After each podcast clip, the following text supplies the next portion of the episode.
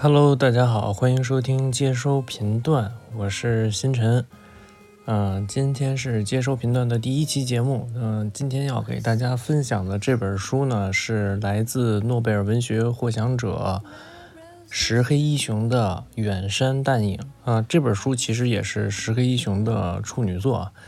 啊，我上个月基本上都是在读这本书。这本书的。故事是由这个主人公展开，就是这本书的主人公月子展开的。然后，它的开篇部分讲到月子的大女儿，呃，在她的屋子里边自杀了，而她的二女儿因为担心月子，就来到呃月子的家里边来看望月子。月子呢，也是在跟她二女儿妮吉的交流中，回忆起了很多。过去年轻时候的往事，并且絮絮叨叨的给了他讲了过去的这些事情。在他讲过去的事情的时候，我们可以把过去的事情分成三个部分来看，就是有三个三组关系吧。第一组关系就是他在这个故事中非常占比非常重的，呃，占比非常重的，也就是年轻时候的月子跟他的朋友佐之子的故事。那就先讲一讲他在回忆当中说提到的这个朋友吧，就是他在回忆中提到，在他年轻的时候，日本的长崎刚刚经历过啊第二次世界大战，那也就是在核战争核爆发啊，在长崎投下原子弹之后，时间不长的事情。那个时候长崎就是百废待兴嘛。虽然他的家庭条件也并不是十分的优渥啊，但是你能够从书里边看出来，她跟她第一任丈夫二郎他们所住的那个公寓，其实还是算是在当地来说还是不错的。那他在描述他的朋友佐之子住的地方的时候，你能够通过书里的描述，你能够很清晰的感受到佐之子的居住的环境是非常差的，就是一个在呃住在一个公寓楼里边，月子是住在公寓楼里边。而他仅仅隔着一条臭河沟的对面，是，呃，佐之子住的地方，并且佐之子还带了一个小女孩。啊，那个时候月子正在怀孕的期间，正在怀着她的大女儿景子。然后他就跟佐之子成为了无话不谈的好朋友。在那个时候，那个时代背景下，书中也有交代，嗯，有长期的居民很多在因为生活不下去的原因，会交一些美国朋友。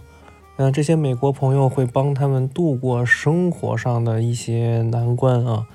但是这些美国朋友没有一个是真心想把这些日本女人带回自己的国家的。嗯，但佐之子一心都想着逃离开长崎这个地方，所以他也一直觉得他所傍上的这个美国朋友能够带他回去。但月子可能是因为旁观者清吧，他很多次提醒佐之子说。国外并不是一个，并不一定是一个非常适合你的环境，并且你还有孩子，你还有万里子，就是他的呃女儿，就是佐之子的女儿叫万里子。但是佐之子以非常坚定的认为，他的选择对万里子来说是最好的。而且你从书里边也能够感受到，就是他的这个女儿其实性格非常的怪异啊，非常怪异。嗯，她非常讨厌。这个美国大兵啊，就是他妈妈找的这个美国朋友，而且他也不愿意跟其他的小孩在一起玩，他只愿意跟他养的猫在一起。呃，他很喜很喜欢他的叔父，很喜欢他的叔父，并且他跟他母亲一开始也是寄宿在他叔父家，而且在书中后半段的时候，他的叔父也提出可以继续让他们回去居住，只不过就是，呃，万里子他。他没办法强扭过母亲的意愿啊，因为佐之子非常，就是你可以从书中里边能够感受到佐之子非常不耐烦。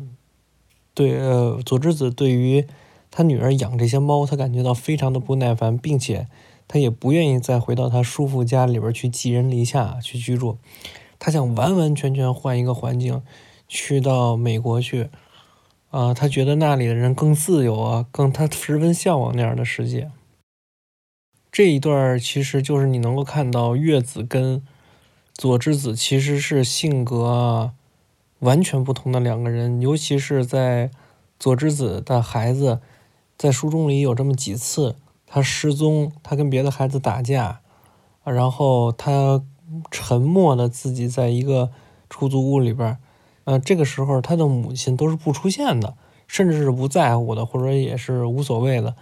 但月子一个怀着孕的孕妇，反而对万里子非常的包容，非常的有耐心，啊，也非常的温柔。他不断的在他闯祸的时候，不断在他失踪的时候去找他。在读第一遍的时候，我就在想这样一个问题：为什么一个没有血缘关系的人会这样对待一个孩子呢？也许这时候，当时我在读的时候，我第一个感觉是，也许他因为他是一个孕妇。他有足够强的同理心，也许他足够喜欢这个怪异、性格怪异的孩子，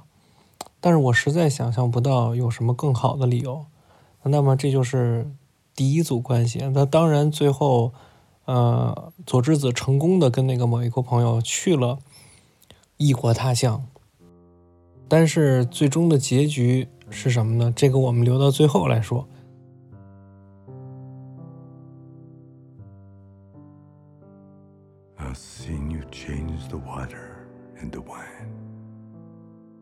这第二组关系呢，就是月子的第一任丈夫二郎跟他的父亲旭方先生。就这本书里边提到月子的这个，用用咱们中国的话说的话，他应该是叫呃老公公啊，公婆嘛，就是婆婆公公，就是月子的公公。他管月子月子管他的公公叫旭方先生啊。第二组关系就是月子的丈夫二郎跟他的父亲旭芳先生的这组关系。旭芳先生是一个典型的带有一些军国主义色彩，就是日本军国主义色彩的这么一个人物啊。你看他在跟他儿子下棋的时候，呃，非常明显的就是书里边那些下棋的片段啊，就是跟他儿子下棋的时候，经常会说啊，你怎么可以这样呢，二郎？你从小就是有这种投降主义。如果国家的年轻人都像你们一样拥有着投降的主义，那国家怎么会好呢？就即使是在那样的一个环境下，即使是在那样一个年代下，就是日本已经战败了，并且长崎这个地方已经让原子弹炸的啊满目疮痍的这么一个情况下，他仍然坚信着军国主义，让他仍然很偏激啊，很武断吧，而且很很固执。你能够通过二郎跟他对话，以及二郎不断的就是，呃，对他的敷衍，包括他曾经的得意门生，在报纸上写文章批评他，你能够感受到的是，时代在变化，并且石宗一郎至少在这本书里边，《远山淡影》这本书里边，所要表达的，所要展现的，实际上是一个。对战争的反思，或者说是对战争的一种讽刺吧。而且他狠狠地讽刺了那些所谓的在战争发生之前在日本声望很高的那些学者。啊，这个是至少我在《远山淡影》这本书里边所看到的，就是石黑一雄的一些观点。Only one of us was real, that was me. 那最后一组关系就是月子跟他的女儿，两个女儿，大女儿景子。虽然通篇这本小说其实没有过多的提大女儿景子，但是直到你在书中的最后一刻，就我不给大家剧透了啊，直到你在书中的最后一刻，你才能明白我在前边部分说的那个问题，你才能感受到哦，就是。月子的大女儿景子实际上就是万里子，月子实际上就是他回忆当中的那个佐之子，只不过回忆对他来说过于痛苦，或者说过于的难以接受吧。就是他可能难以接受年轻的时候的自己，难以接受那个为了远渡他乡，为了他自己的利益而不顾他女儿感受的那个自己，他难以去接受。曾经那个对女儿漠视的自己，最终导致了女儿自杀的自己，这些结果都是他难以接受的，所以他才在记忆里边产生了另外一种人格，或者说他在记忆里边，呃，产生了一种自我欺骗吧。完了，就出现了佐之子这个人物，但是其实佐之子这个人物就是月子自己啊，这是他月子自己呃分裂出来的，这个是其中一个。然后第二个的话就是他的二女儿妮吉，他的二女儿妮吉的话，你也能在小说里边看到，就是他跟月子，包括他跟月子所接受的教育完全不一样，因为他是在这个异国他乡土生土长的接受西方文化长起来的女孩，她自信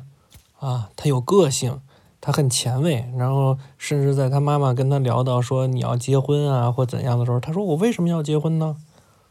我为什么要结婚呢？我为什么要像你这样，像你的生活一样这样去生活呢？我为什么要生一大堆孩子呢？就是他很有自己的主见，他对任何一切的事物，他都想要去问为什么，并且他认为对的事儿，他要坚持的去做。他不想去参与的场合，甚至他不想见的人，他就不见，是非常有自我的独立意识的。在小说里边也提到，就是。他的姐姐景子，还有他父亲去世的时候，他其实都没有出现。啊，就是，嗯，你可以想象，他其实跟他的姐姐景子其实关系并不是很好。啊，这是第三组关系。小说里边出现的这些三组关系里边，我们把它摘出来，你再看这本小说的时候，其实你就能看得非常明白了。其实整个的这本小说，它就体现了石黑一雄的一种。对战争的讽刺，对过去回忆的一种怀疑，他对记忆这种东西始终保持着一种怀疑的态度，甚至他觉得回忆就是一种自我欺骗吧。因为他在这本书里边，石黑一雄也有提到过。啊，我给大家读一读这个石黑一雄在这本书里边提到的一句话吧。我喜欢回忆，是因为回忆是我们审视自己生活的过滤器。回忆模糊不清，就给自我欺骗提供了机会。作为一个作家，我更关心的是人们告诉自己发生了什么，而不是实际发生了什么。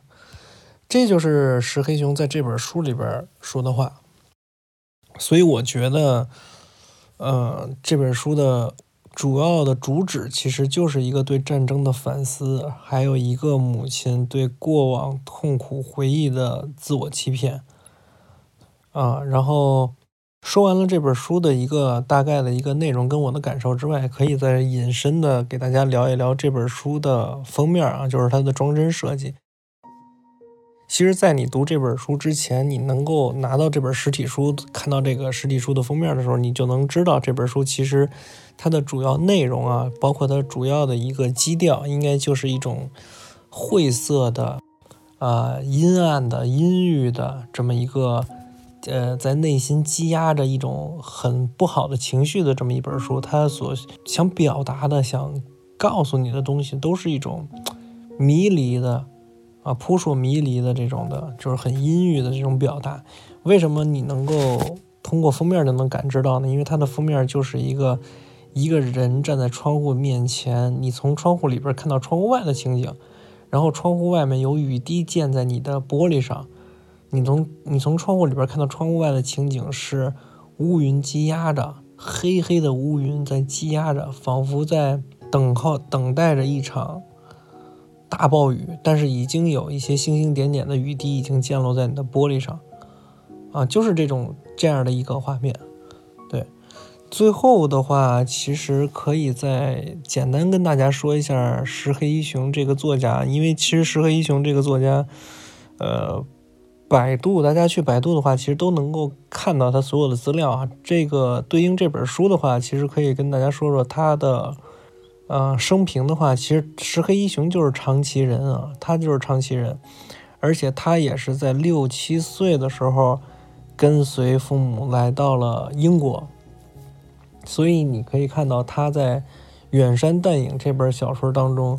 还是有一点点跟他自身的成长经历相关的东西在里边的。这本书就给大家介绍完了。这也是接收频段的第一期节目，